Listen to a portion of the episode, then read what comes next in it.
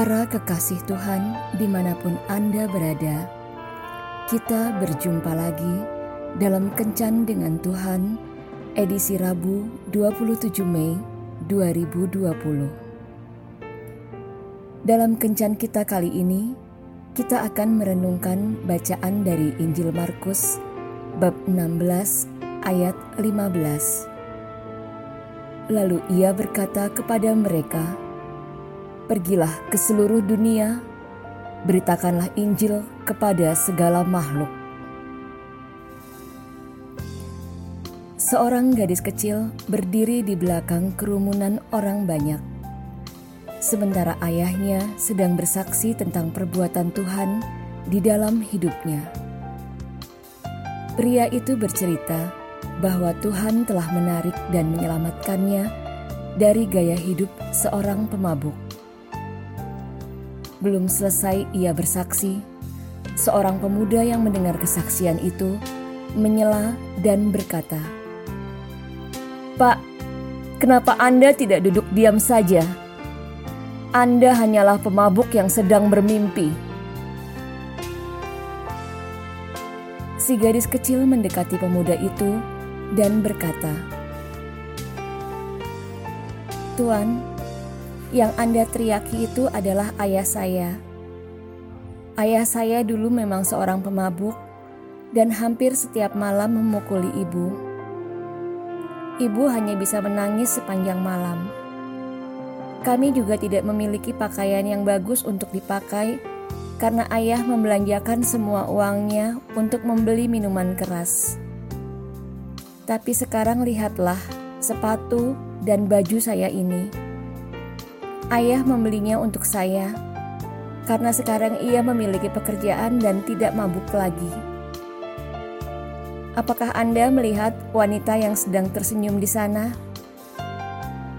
Itu adalah ibu saya.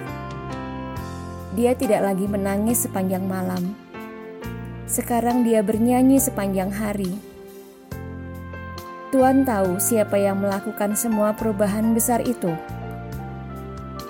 Yesus yang telah mengubahnya.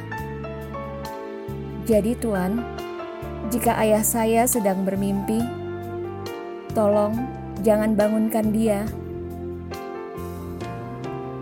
Dibutuhkan waktu dan perubahan sikap yang nyata saat seseorang sudah menerima kasih Kristus agar dia mampu bersaksi tentang semua yang diterimanya dari Kristus. Paulus sendiri mengalami cukup lama para rasul baru bisa menerima dan mengakui perubahan Paulus yang dulunya penganiaya pengikut Kristus, namun kini menjadi pengajar jalan Kristus. Apakah ada perubahan dalam diri kita saat kita mengenal Yesus Kristus? Kalau ada, bersaksilah tentang kasihnya yang besar itu.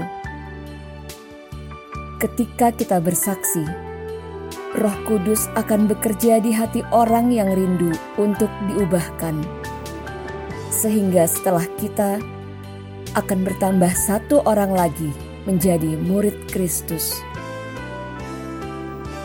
Tuhan memberkati. Marilah berdoa. Tuhan Yesus, terima kasih karena ketika aku mengenal Engkau secara pribadi, ada sesuatu yang diubahkan dalam hidupku. Mampukan aku untuk bersaksi tentang kasih-Mu itu, sehingga melalui kesaksianku, ada banyak jiwa ku persembahkan kepadamu. Amin.